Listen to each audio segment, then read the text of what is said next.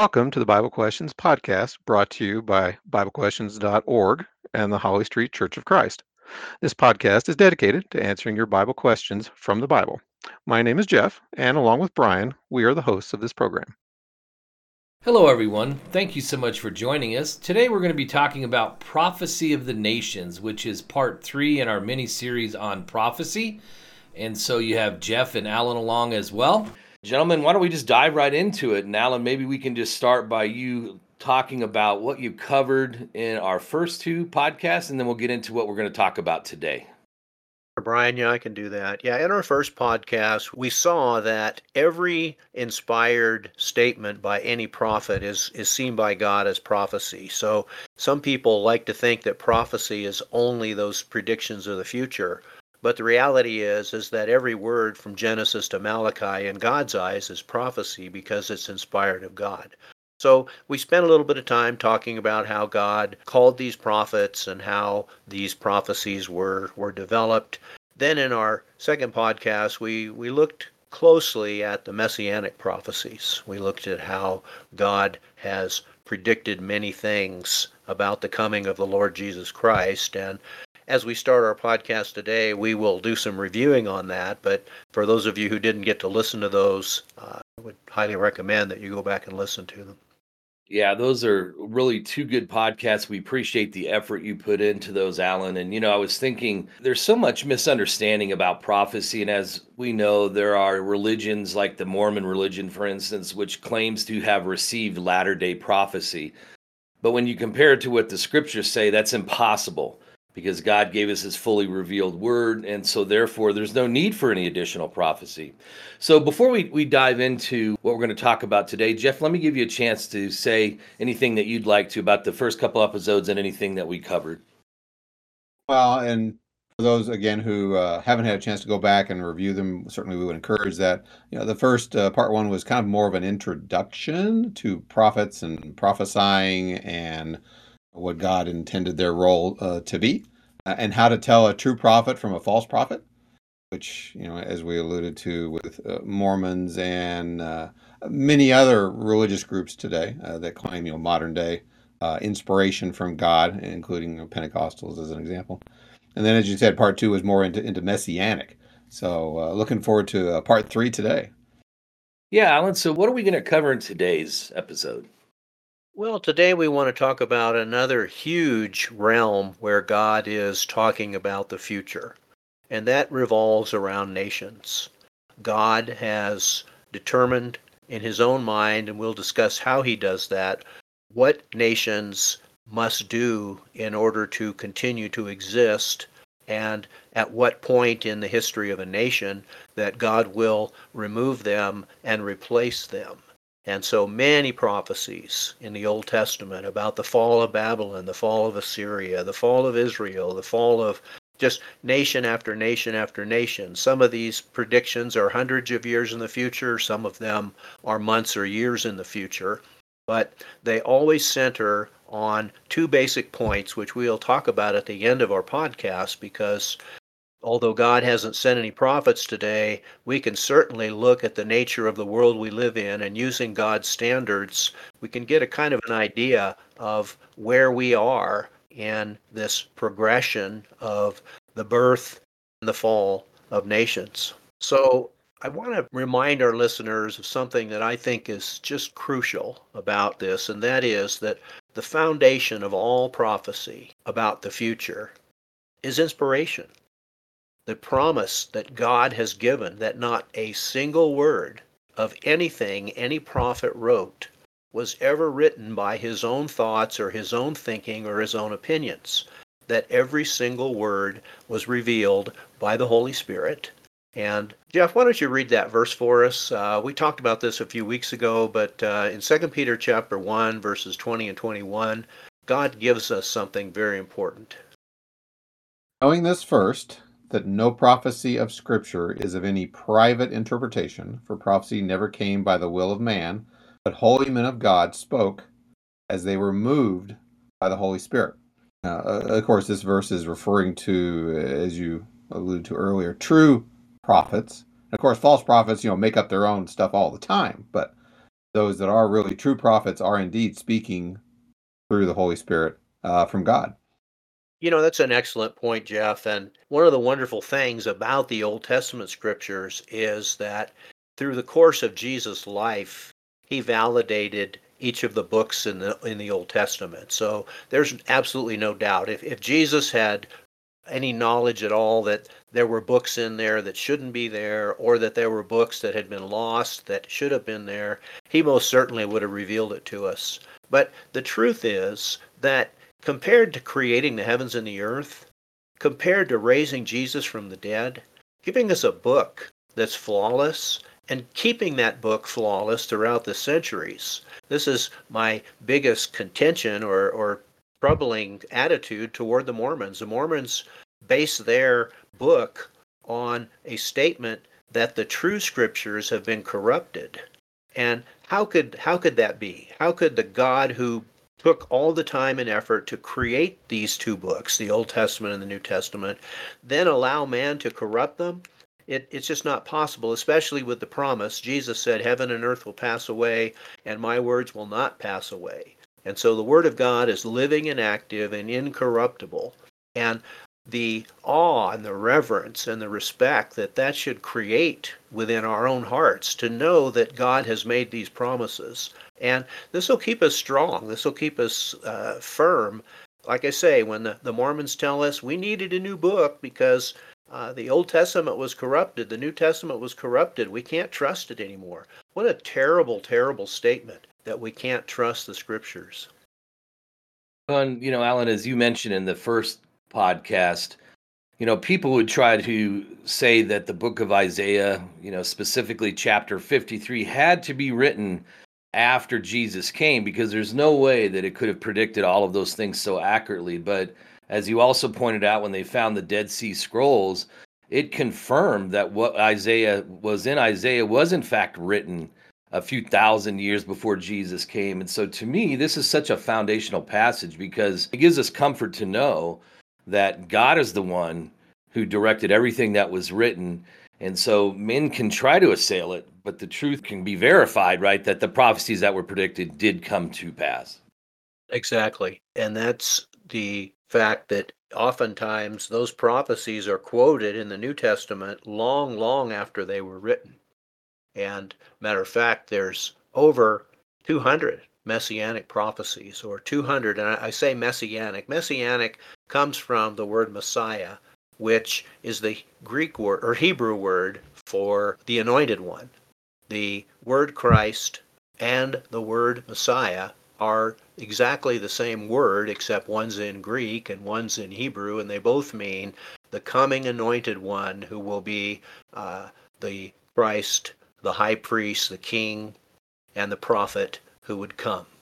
And so, with perfect accuracy, God said the nation he would be born in, Israel, the tribe that he would come from, Judah, the place that he would be born, Bethlehem, the betrayal by a friend for thirty pieces of silver, the manner of his death, his hands and his feet pierced, and multitudes of other details. And as I say, these are details. For God to predict 700 years before that Jesus would be born in the city of Bethlehem, or thousands of years before that he would be born of the tribe of Judah, and literally almost a thousand years before that he would betray, be betrayed by a friend for 30 pieces of silver, these are not vague prophecies. These are specific prophecies. And I want our listeners to think about the risks involved in making these prophecies when we consider the challenge that God has given regarding these prophecies. And so, Brian, why don't you read Deuteronomy chapter 18, verses 21 and 22 to help our listeners see what challenge God actually gave? Here it says, And if you say in your heart, How shall we know the word which the Lord has not spoken? When a prophet speaks in the name of the Lord, if the thing does not happen or come to pass, that is the thing which the Lord has not spoken. The prophet has spoken it presumptuously, you shall not be afraid of him. I, I just want us to appreciate if man had written the Bible, this would have been the most foolish thing that could have ever been said because if Moses, if one prophecy in any of the books, Moses wrote Genesis, Exodus, Leviticus, Numbers, and Deuteronomy.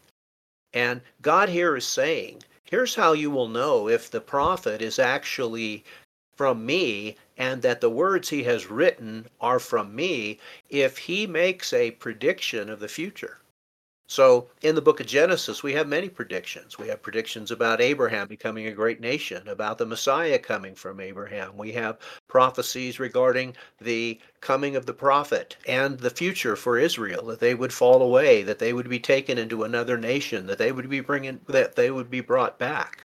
If a single one of those predictions that Moses made did not come to pass, then those first five books written by Moses would have to be discarded. And as I say, for a man to do that, for a man to say, look, every prediction I am making to you will come true. And if one prediction doesn't come true, then I'm a false teacher. And if, if you're going to say something like that, you better make sure your, your prophecies are very vague because, as I say, we can't predict the future. But think about it. If one of Moses's prophecies didn't come to pass, the first five books of the Bible would be rejected, and then, like dominoes, each book would crash into another until the entire Old Testament was just lying in a scrap heap. Because if Daniel made one mistake, if Jonah made one mistake, if Isaiah made one mistake, if he made a prophecy of the future and it didn't come to pass, that entire book needs to be removed. And of course, then when Jesus quotes Isaiah, that would impugn his claim that he's a Messiah. So, as I said, only a perfect God, only a God who can see the future and with assurance know what's coming, would give a challenge like this because this is this is great confidence and conviction god is telling us you you will never ever ever find one of my prophets saying something that isn't going to be absolute truth well, and kind of indirectly, that kind of touches on the subject of what some people call Christian evidences. You know, things that make it reasonable to believe that you know God exists and that the Bible is indeed from this you know supreme being. Fulfilled prophecy is certainly one of the the stronger uh, ways of doing that. Yeah, and that's that's part of the reason I wanted to do it this way because I, I want our listeners to appreciate when I say something like the entire Old Testament, every word in the Old Testament is inspired. Every word was not written by Moses. When Moses wrote about the creation, those weren't Moses' words. Those were the words of the Holy Spirit. And if we impugn the words, we're not impugning Moses, we're impugning the Holy Spirit. This is one of the ways that we come perilously close to blaspheming the Holy Spirit today. When we start saying things like, Paul made a mistake, or Paul had prejudices in his own day, and therefore we can reject this verse about women preachers, or this verse about marriage being between a man and a woman exclusively. And so when you do that, Paul said, The things that I write are the commandments of the Lord. Paul said, How by revelation was made known to me the mystery. So when we look at those claims, and again, those are tough claims to accept. I, I don't I don't dispute that. But that's why, as Jeff pointed out, these prophecies, they are not, man can't do this. Even the weatherman. I mean, he has computers, he has all this technology, and he tells us tomorrow it's going to rain, or tomorrow it's going to snow, or tomorrow it's going to be sunny. And what is it, half the time? More than half the time? If the weatherman, first the weatherman came on, he said, Look, if I ever make a mistake in my pro- in my predictions about the weather, don't ever watch me again. Well, if a man said something like that, uh, you would know that he was a fool because man does not have the ability to see in the future. Only God does. And, and you can kind of see that reinforced with you know, so-called psychics that uh, sort of you know predict the future and make very notable things. Uh, Jehovah's Witnesses that have predicted the uh, you know return of Christ multiple times, etc. But as you said, you know if you miss it once, then yeah, you're not someone that needs to be paid attention to. The other thing is God specifically chose who the Holy Spirit would reveal the truth to. And so we were talking in our very first podcast about the patriarchs like Abraham. And then once Moses came, you know, he was given God's law that he shared with others. And so I guess that kind of segues us into the next point, right? That God hasn't given anyone today the ability to prophecy because prophecy has ceased. And so it kind of goes back to what we were saying as it relates to those who claim to have prophecy. It's literally impossible because God was the one who chose to reveal this, and it has been revealed. You know, and that's an excellent point. And I've been watching for years, and these so called prophets of today, they give vague prophecies, prophecies that could have fulfillment or they could claim fulfillment no matter how things worked out. And these prophecies, I mean, Hal Lindsey and his late great planet Earth back in the 70s, and now that generation's just about all dead, and it's pretty clear that Hal Lindsey was a false prophet. And today we have this left left behind series, but once again, as the as the time moves along and none of this happens, we understand that those prophecies were false. I remember back in 1975, Jehovah Witnesses telling us this is going to be the end of the world. And of course, it wasn't the end of the world. You remember in 2000, everybody talked about the fact that terrible things were going to happen on January 1st of 2000, and it never happened. So man is very foolish to make the claim that he can tell us what's going to happen tomorrow because he can't. But God makes that confident claim because his prophets were inspired. And that's the key. And yeah, that gives me tremendous confidence. I mean, there's there's two things in the scriptures, well, actually several things in the scriptures that when I start to get concerned or maybe feel a little bit of doubt, uh, I go back to the resurrection and the proofs of the resurrection in 1 Corinthians 15. I go back to all the miracles that Jesus performed, and the proof that they were performed is that in Acts 2, those people repented and came back to God. And his first point was Jesus performed miracles. Now, if he hadn't performed miracles, there would not be a church today. And then, of course, these prophecies, these prophecies in the Old Testament, they bolster faith, they strengthen faith, they give us a confidence and a, a realization that we're not basing this on superstition. This is not a crutch for the weak. This is not something that uh, people who want there to be a God or who want these things because they're weak. That's all false. Uh, God has done everything within his power, and it's plenty if we take a look at all of it, to convince us that every word in the Old Testament and every word in the New Testament is absolute truth, must be accepted as absolute truth and acted on as absolute truth, and only those who want to twist the scriptures to their own destruction find a way to take any scripture and say, this doesn't belong in the Bible, or we have misinterpreted this, or the prejudices of the age have snuck in. And that, that's just, it's not possible. God said that's not possible. And so, those of us who love the Lord, we stick with the scriptures. They are absolute truth, and we are not going to modify or change them in any way because of these prophecies that we're talking about in the Old Testament. Well, and, and one other perhaps a small side comment I might make is that, you know, even amongst those, you know, who claim to be, you know, Christians and following Christ, sometimes they, they fall into a, a, a trap, if you will, of thinking, well, yeah, New Testament, that's about Christ. That's what we need to learn. That's what we need to, you know, pay a, you know, a, a lot of attention to. And yeah, all that Old Testament stuff is like, eh, it's, it's sort of interesting historically, but, you know, not is not is not nearly as important? Or, or they get into this whole conundrum with well there's the god of the old testament versus the god of the new testament and you know the old testament god was really you know wrathful etc and they sort of downplay the old testament?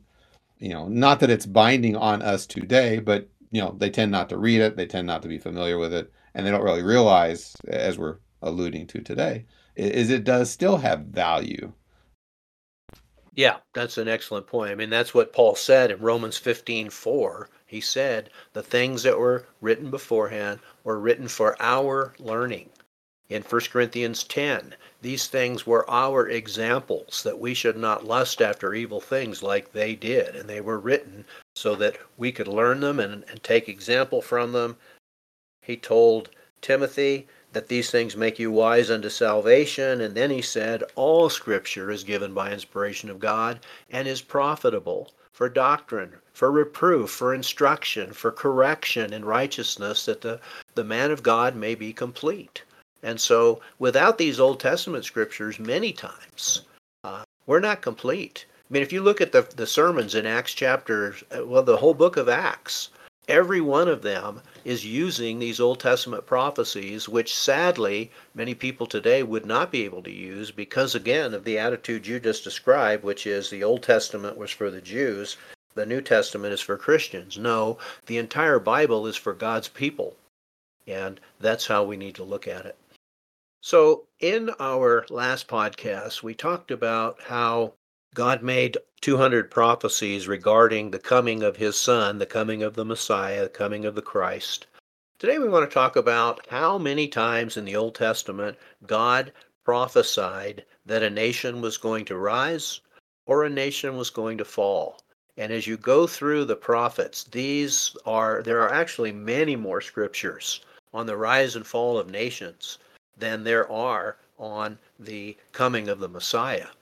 And so when we look at these things, then we need to realize how can God tell us hundreds of years before it occurs that a nation is going to rise or that a nation is going to fall or even name the names of the kings who will be in that nation? It's just it's just amazing. Again it's something that man could not do.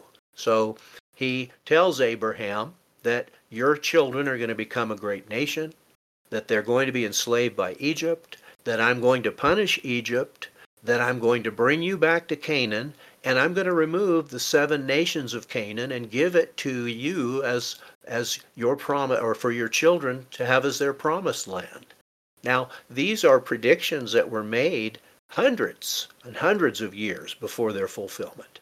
And they were made based on God's understanding. There's a passage in the book of Genesis that says I can't bring them back until the third or the fourth generation because the iniquity of the Amorite is not yet full or not yet complete. So God was not could not take the land away from the seven nations of Canaan until certain things had been done. And we want to talk about those things as we go through the lesson because that's what God uses. And that's how God can do this. He can look into the future, He can see how this nation will rise, how it will live, how it will corrupt itself, when it will corrupt itself to a certain point, and then another nation, hundreds or thousands of miles away, that is just beginning, will take their place.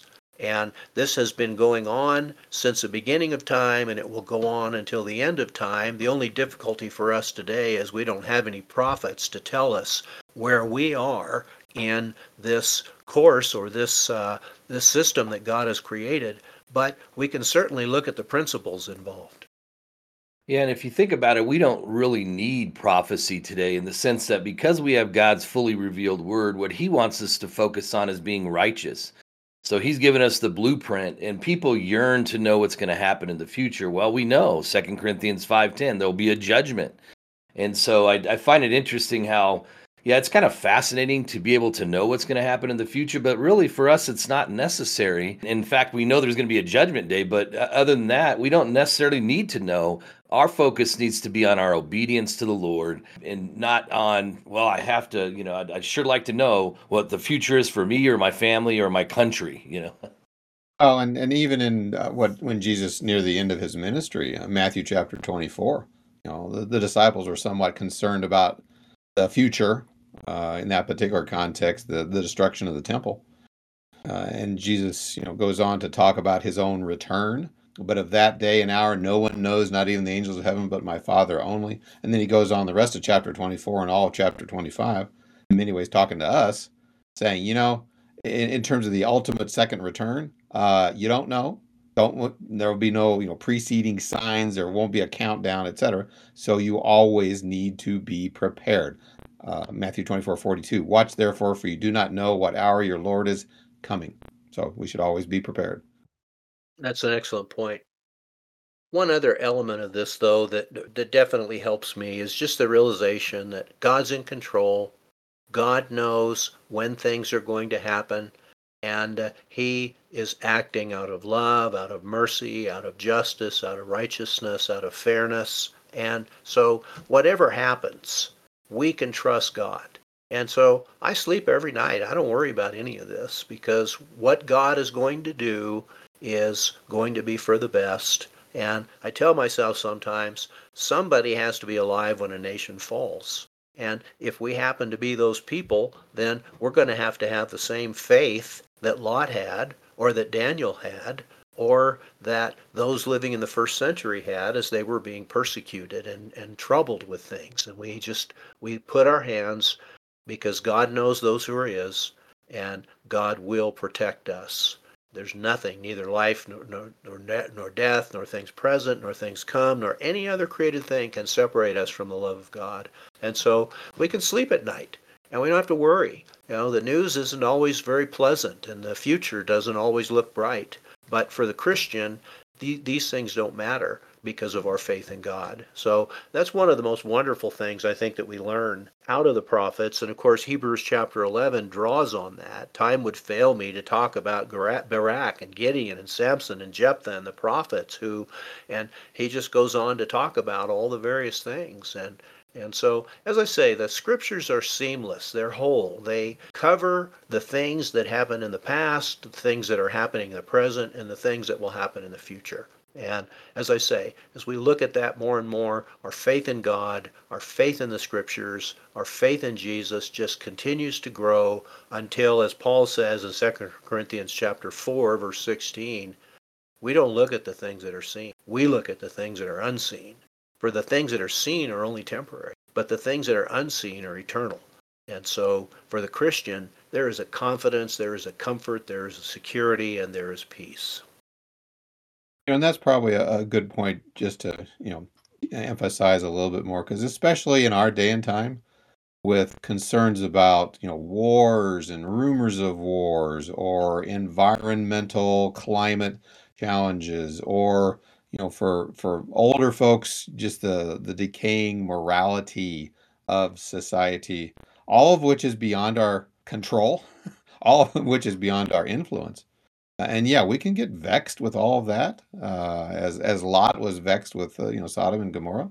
But as you said, we have insight, if you will, at least into what God wants us to know about the future. You know, in terms of its uncertain, but then again, nothing new is under the sun, uh, and that we need to put our you know faith, trust, confidence in Him, uh, regardless of what's going on around us. This is what we're really hoping our listeners will take from this podcast is comfort and stronger faith, because learning facts without, as Paul said in Romans ten seventeen, faith comes by hearing the word of God and the word of Christ. And so the more we learn, the more faith, the more faith, the stronger, com- more comfortable, and, and more holy and pure we're going to become. But getting back to our, our basic issue that we want to talk about in our, our podcast today, and that is God's ability to predict the future regarding the nations. And I think one of the classic, one of the most uh, amazing aspects of this is found in the book of Daniel. I think many of our listeners have heard of Nebuchadnezzar's dream, that great image with a head of gold and with shoulders of silver and with a belly of bronze and then the legs of iron and the feet of iron and clay. And of course, the only thing st- said there is that these are four future kingdoms. But by the time we get into chapter 7 and chapter 8, we're, he's mentioning Medo Persia, he's mentioning Greece. And he, although the fourth kingdom is unnamed, he, expre- he explains that the church, the kingdom of the Messiah, the, the Messiah coming, the Messiah returning to heaven, all of these things were going to occur in that fourth kingdom. And so the first kingdom was Babylon, the second kingdom Medo Persia, the third kingdom Greece, and the fourth kingdom was Rome. And then when you go into later chapters of Daniel, he goes into great specifics about what's going to be happening. And it's fascinating because the historical fulfillment of the things that are written in Daniel are just it, it's almost as though Daniel was there writing about these things, and yet we know that Daniel was written long before these events occurred. And so it it is amazing. Well, it's not amazing to God, but to us, it's faith building to see God telling us, and again to realize if Daniel missed anything, then the whole book is is not from God. And again, that's a pretty serious uh, challenge to make to people. Find one prophecy that didn't come true, throw that book away, and realize it's not, it doesn't belong in the Bible. But no matter how much, I remember years ago seeing uh, a, a picture of an anvil, and underneath the, the word anvil, it says the Bible. And then on the side are all these broken hammers and, and hammers that have been destroyed by banging on the anvil. And on the side it says the uh, the thoughts of man, the the things that man has created and looks at. And so it's it's just very fascinating to think about the power of the scriptures, the absolute truth of the scriptures, and all of the foolish things man has devised. You know, I, I have a sermon on the creation and how all of the nations have their myths. And so the uh, Babylon, Babylonian Empire, didn't believe the account in Genesis because of their account.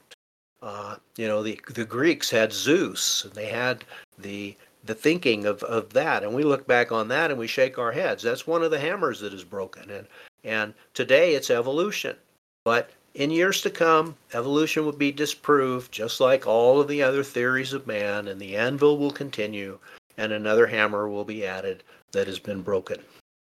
Yeah, you know, it's interesting, Alan. What I consider to be really the, the most beautiful element of Daniel's prophecies are the spiritual kingdom, as you touched on, that would come through Christ. And so you had mentioned, you know, those four physical kingdoms that are mentioned in Daniel chapter 7, verse 27, talking about an everlasting kingdom, of course, which would be the kingdom of Christ. And Peter talks about that also in Second Peter chapter 1, where he talks about in verse 10, you know, be even more diligent to make your call and election sure.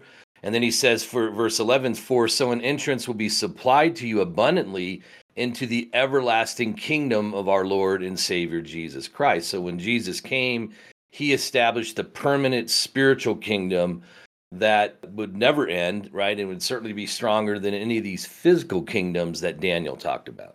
Yeah, and that too is an excellent point, and it also points to the the sad reality of the Jews today because God promised the Messiah would come during the fourth kingdom, which was the kingdom of Rome. And he made many prophecies regarding the time frame when he would come.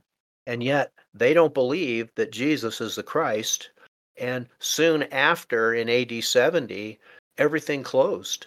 The temple was destroyed, the Jewish nation was destroyed, the genealogical tables were destroyed. There's no way for anyone to know who, who a priest would be today or who a king might be today because no one has any genealogies. So the these prophecies in Daniel, they give us a time frame. Jesus had to come in the period in which the Jewish nation still existed and in which Rome was the power, the fourth kingdom that puts the coming of the kingdom between about 70 BC, I think it's 70 or 60 BC, that Rome becomes the world empire, and then Jerusalem is destroyed in 70 AD. And so, between those two periods is when Jesus had to come. And amazingly, well, I say amazingly, but because God uh, has that ability, that's when he came and everything that was promised in the Old Testament was perfectly fulfilled. So that, that's a really good point, Brian. I appreciate you bringing that up. All right, so one of the things that I think is crucial for our listeners is to understand that God uses specific standards. And that's why, as he looks in the future and he sees, okay, this is when Rome is going to reach this point. This is when Judah is going to reach this point. This is when Egypt is going to reach this point, and this is when I will remove them. And so when God removed the ancient world with a flood, It says that the world was full of violence, of every imagination of the thoughts of man's heart was only evil continually.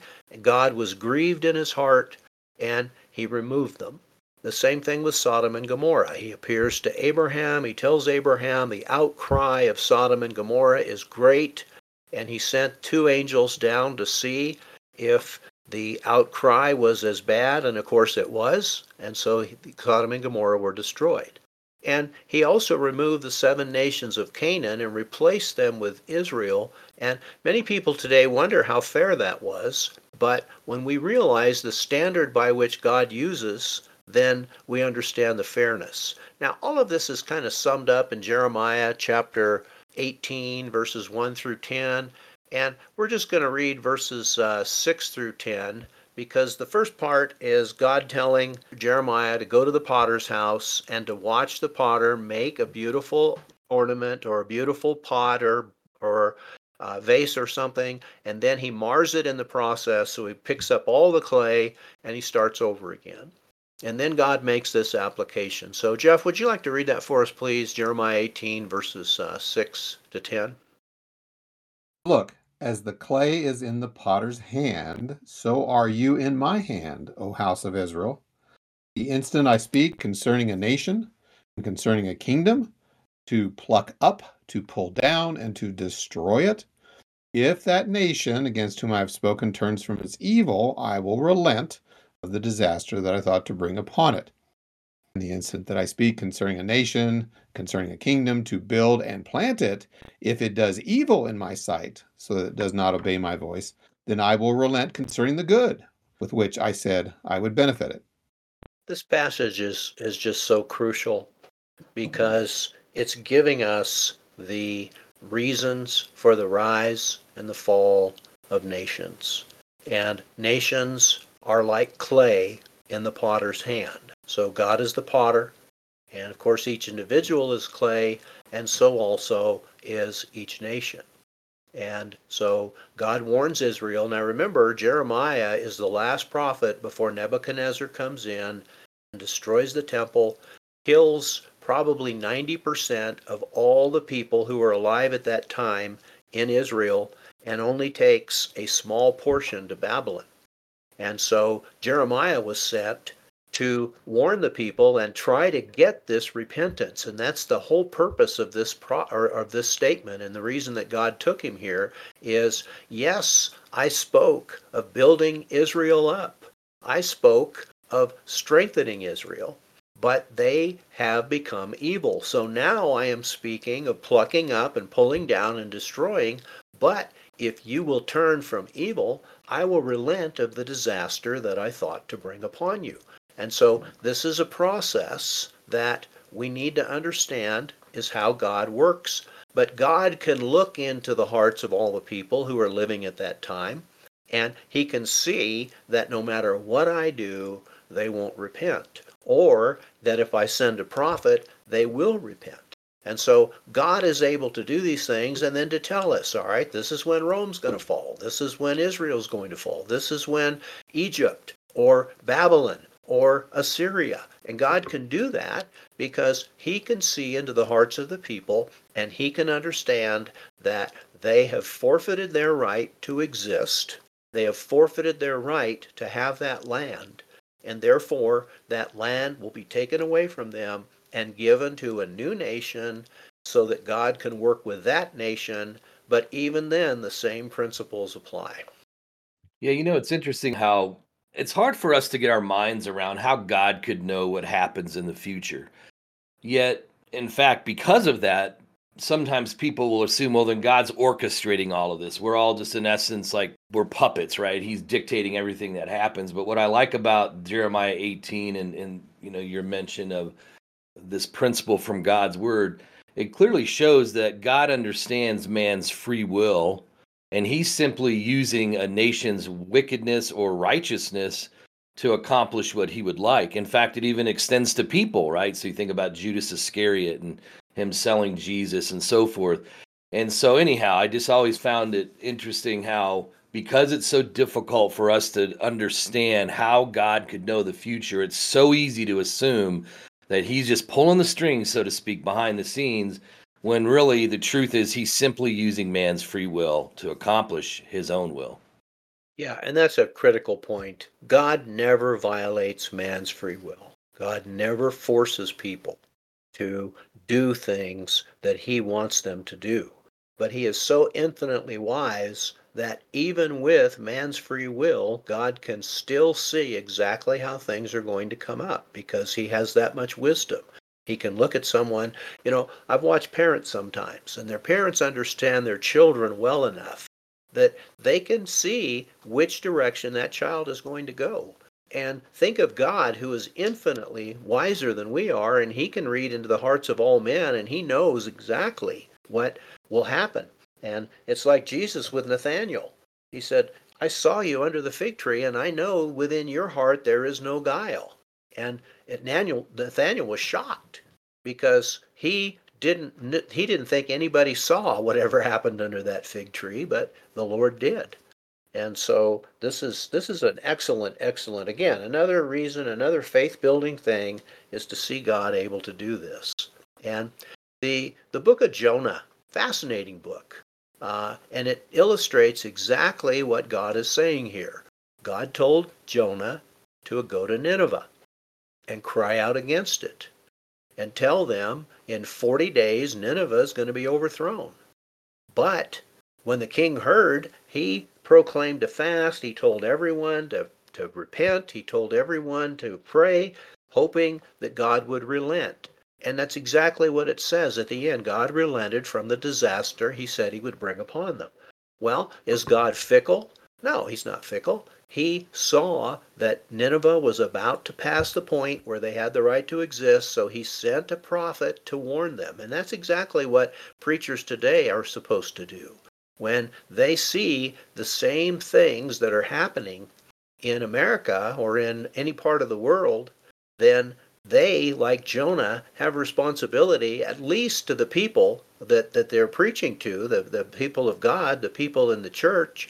They need to be warning.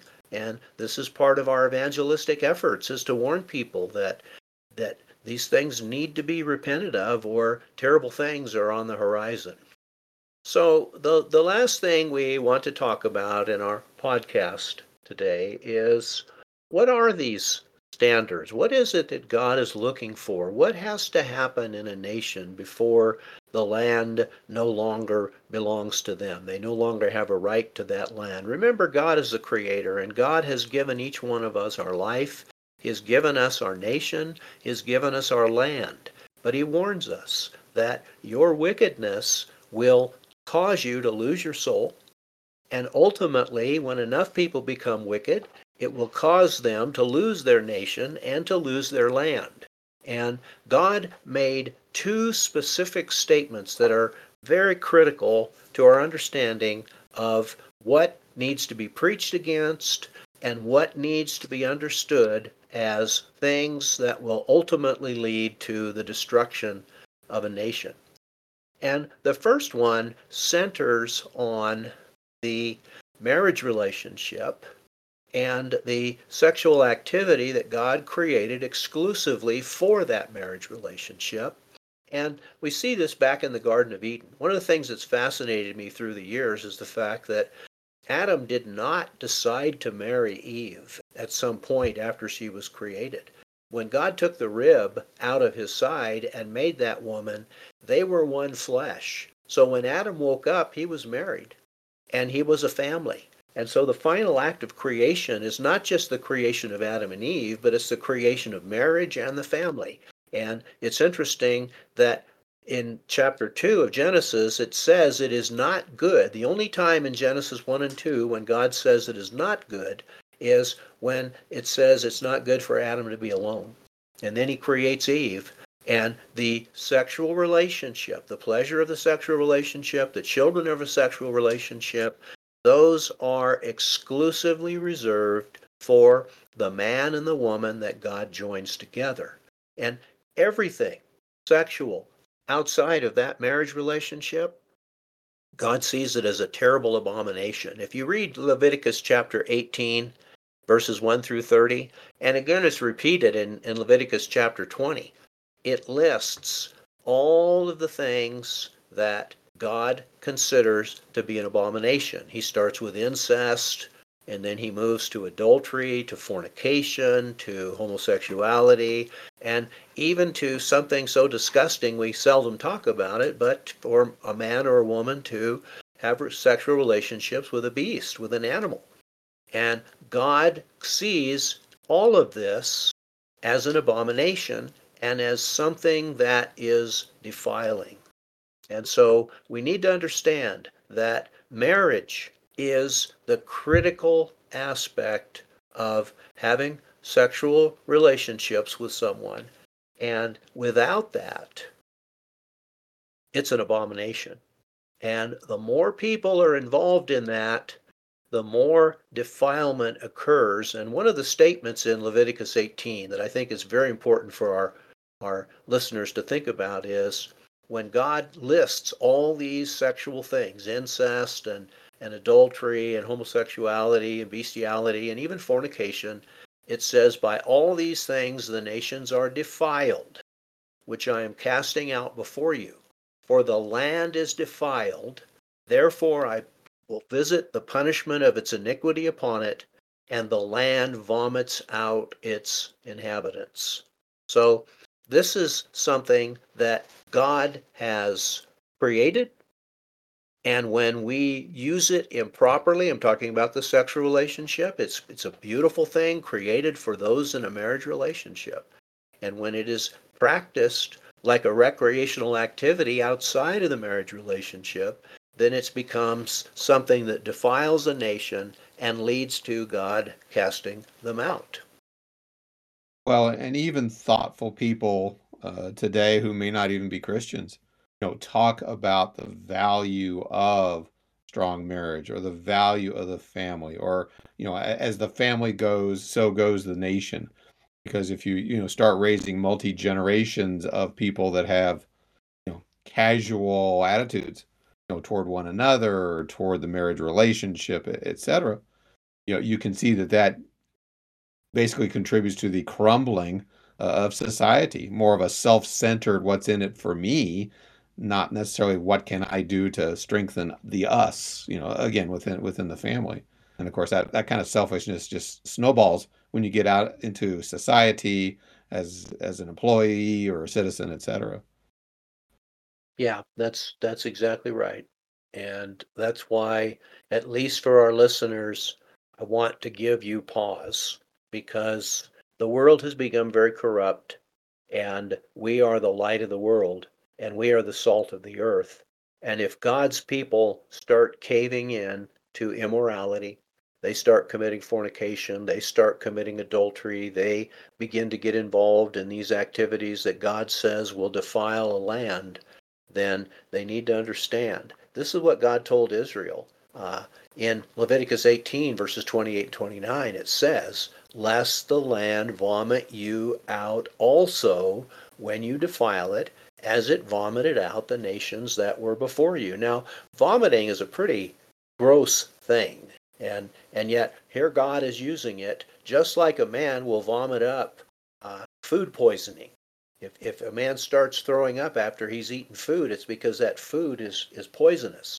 And here God is saying those of you who get involved in sexual activity outside of the marriage relationship, the land will vomit you out just like it vomited out the nations that were before you. Now, it won't happen right away, but when all of the nation is given over to it, like Egypt was, like the seven nations of Canaan, were, like Sodom and Gomorrah was, then that they no longer have a right to that land. That land will vomit them out, and God has every right to destroy them, and to give them their give their land and their nation or their their possessions to someone else. And that's exactly what he did with the seven nations of Canaan.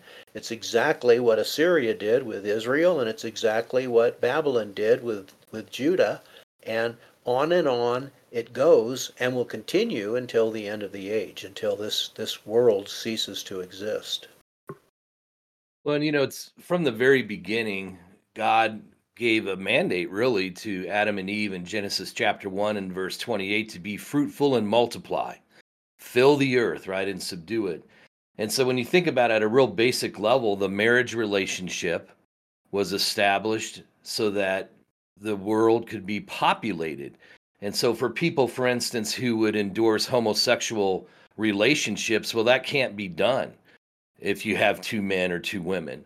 And in fact, man has become so perverse. I think we're probably all aware medically they're they're trying to, to make it so that a man can carry a baby. Well, I mean, what an abomination that is. And not only that, but if you look at some of these nations that you talk about, Alan, that were vomited out, you know, they were having children, but then they were offering them to like Molech because they didn't want the children. They wanted to have the pleasure of the sexual relations but they didn't the children just kind of got in the way and well guess what we see today? Abortion does the same thing right? So anyhow uh, if we go back to genesis and we say this was god's intention it becomes easier i think to see you know how man has twisted and perverted that.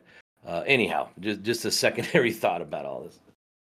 Well, and it's it's interesting you say that, Brian, because that's the next point in our podcast, and actually the final point before we come to our conclusion, and that is that the second area that God is deeply concerned about is the taking of human life. Or let me rephrase that the taking of innocent human life. And starting back in Genesis 4:10 after Cain killed his brother Abel, God said, the, the blood of your brother is crying out to me. So God hears the cry of those people who are put to death and should not be, they're innocent. In Genesis 9 and verse 2, it says, I will require the blood of every man at the hand of the murderer, and that murderer must be put to death. And so the concept of murder is something that God sees as an abomination. Matter of fact, um, Brian, why don't you read Numbers 35, verses 33 and 34, and kind of give our listeners an opportunity to see exactly what God thinks about this kind of murder? Here it says, So you shall not pollute the land where you are, for blood defiles the land, and no atonement can be made for the land for the blood that is shed on it, except by the blood of him who shed it. Therefore, do not defile the land which you inhabit in the midst of which I dwell, for I, the Lord, dwell among the children of Israel. So, this is a passage that talks about the land itself becoming polluted. Now, we know what pollution is. We, we hear about it a lot when a, a situation arises where a ship or a truck or a tanker is breached or broken open, and whatever the contents are that shouldn't be there whether it's oil on the coasts or whether it's a pesticide that falls into a river or something along that line, and everything is destroyed. Everything is ruined. Uh, and yet, God has the ability for that land to be restored because He has placed that resiliency into His creation. But in the spiritual realm, or in the moral realm, or in the realm of those who have a land that God has given to them and they have the right to, if they pollute that land, then the blood will defile it, and there is no atonement, no way to clear it, no way to, to clean it up, except by the blood of the person who shed the original blood. So, this is a passage that teaches capital punishment. I know that some of our listeners are uh, people who have been taught that capital punishment is cruel, that it shouldn't be practiced, that God doesn't want it, and that's just as false as it can be. The only way for blood to be atoned for, when a murder occurs, the murderer must be executed. And if that's not happening, then that blood is getting is crying out and the chorus is getting louder and louder and louder and of course this is what concerns me about abortion. A million babies a year are being murdered in America. And I think it's like 30 or 40 million in the entire world every year.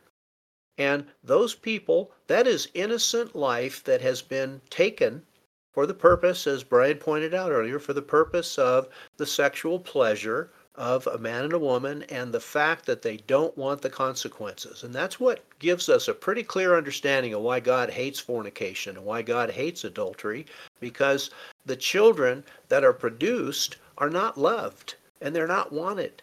And they are uh, in the in the earlier years they were offered up as sacrifices. Now they are offered up as sacrifices before they're born, and we hear people saying, "Well, these aren't human. These are these are embryos." Well, leave it alone for nine months, and what does it become? It, it is a human being, and and so the land is being polluted, and there's really no way to fix it because uh, we can't execute all the doctors and nurses and all of those things. This is blood that is not going to be atoned for. And at some point, with the sexual immorality and the shedding of blood, innocent blood, and the fact that capital punishment is not being practiced, all of this is becoming a stronger and stronger cry. And as God's people, we need to shun these things. We need to shun fornication and adultery. We need to shun the idea that we could take the life of an innocent child because we've done something that we shouldn't have done, and now the child has to pay the price for it.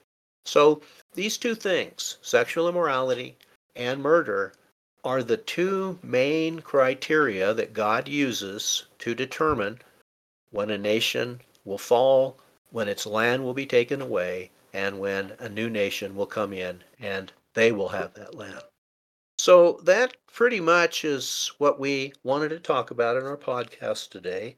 As we started the podcast, we talked about the power of God's prophecies, that God has made a challenge. If you can find one of my prophecies of the future that doesn't come to pass, then throw that book away and that, of course, would destroy the fabric of the Old Testament scriptures. So God makes a very strong challenge.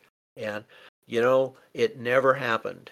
Never one time did any of the prophecies God gave in the Old Testament not come to pass. And so we have these wonderful prophecies, prophecies of uh, the coming Messiah, and sadly, prophecies of the rise and fall of nations.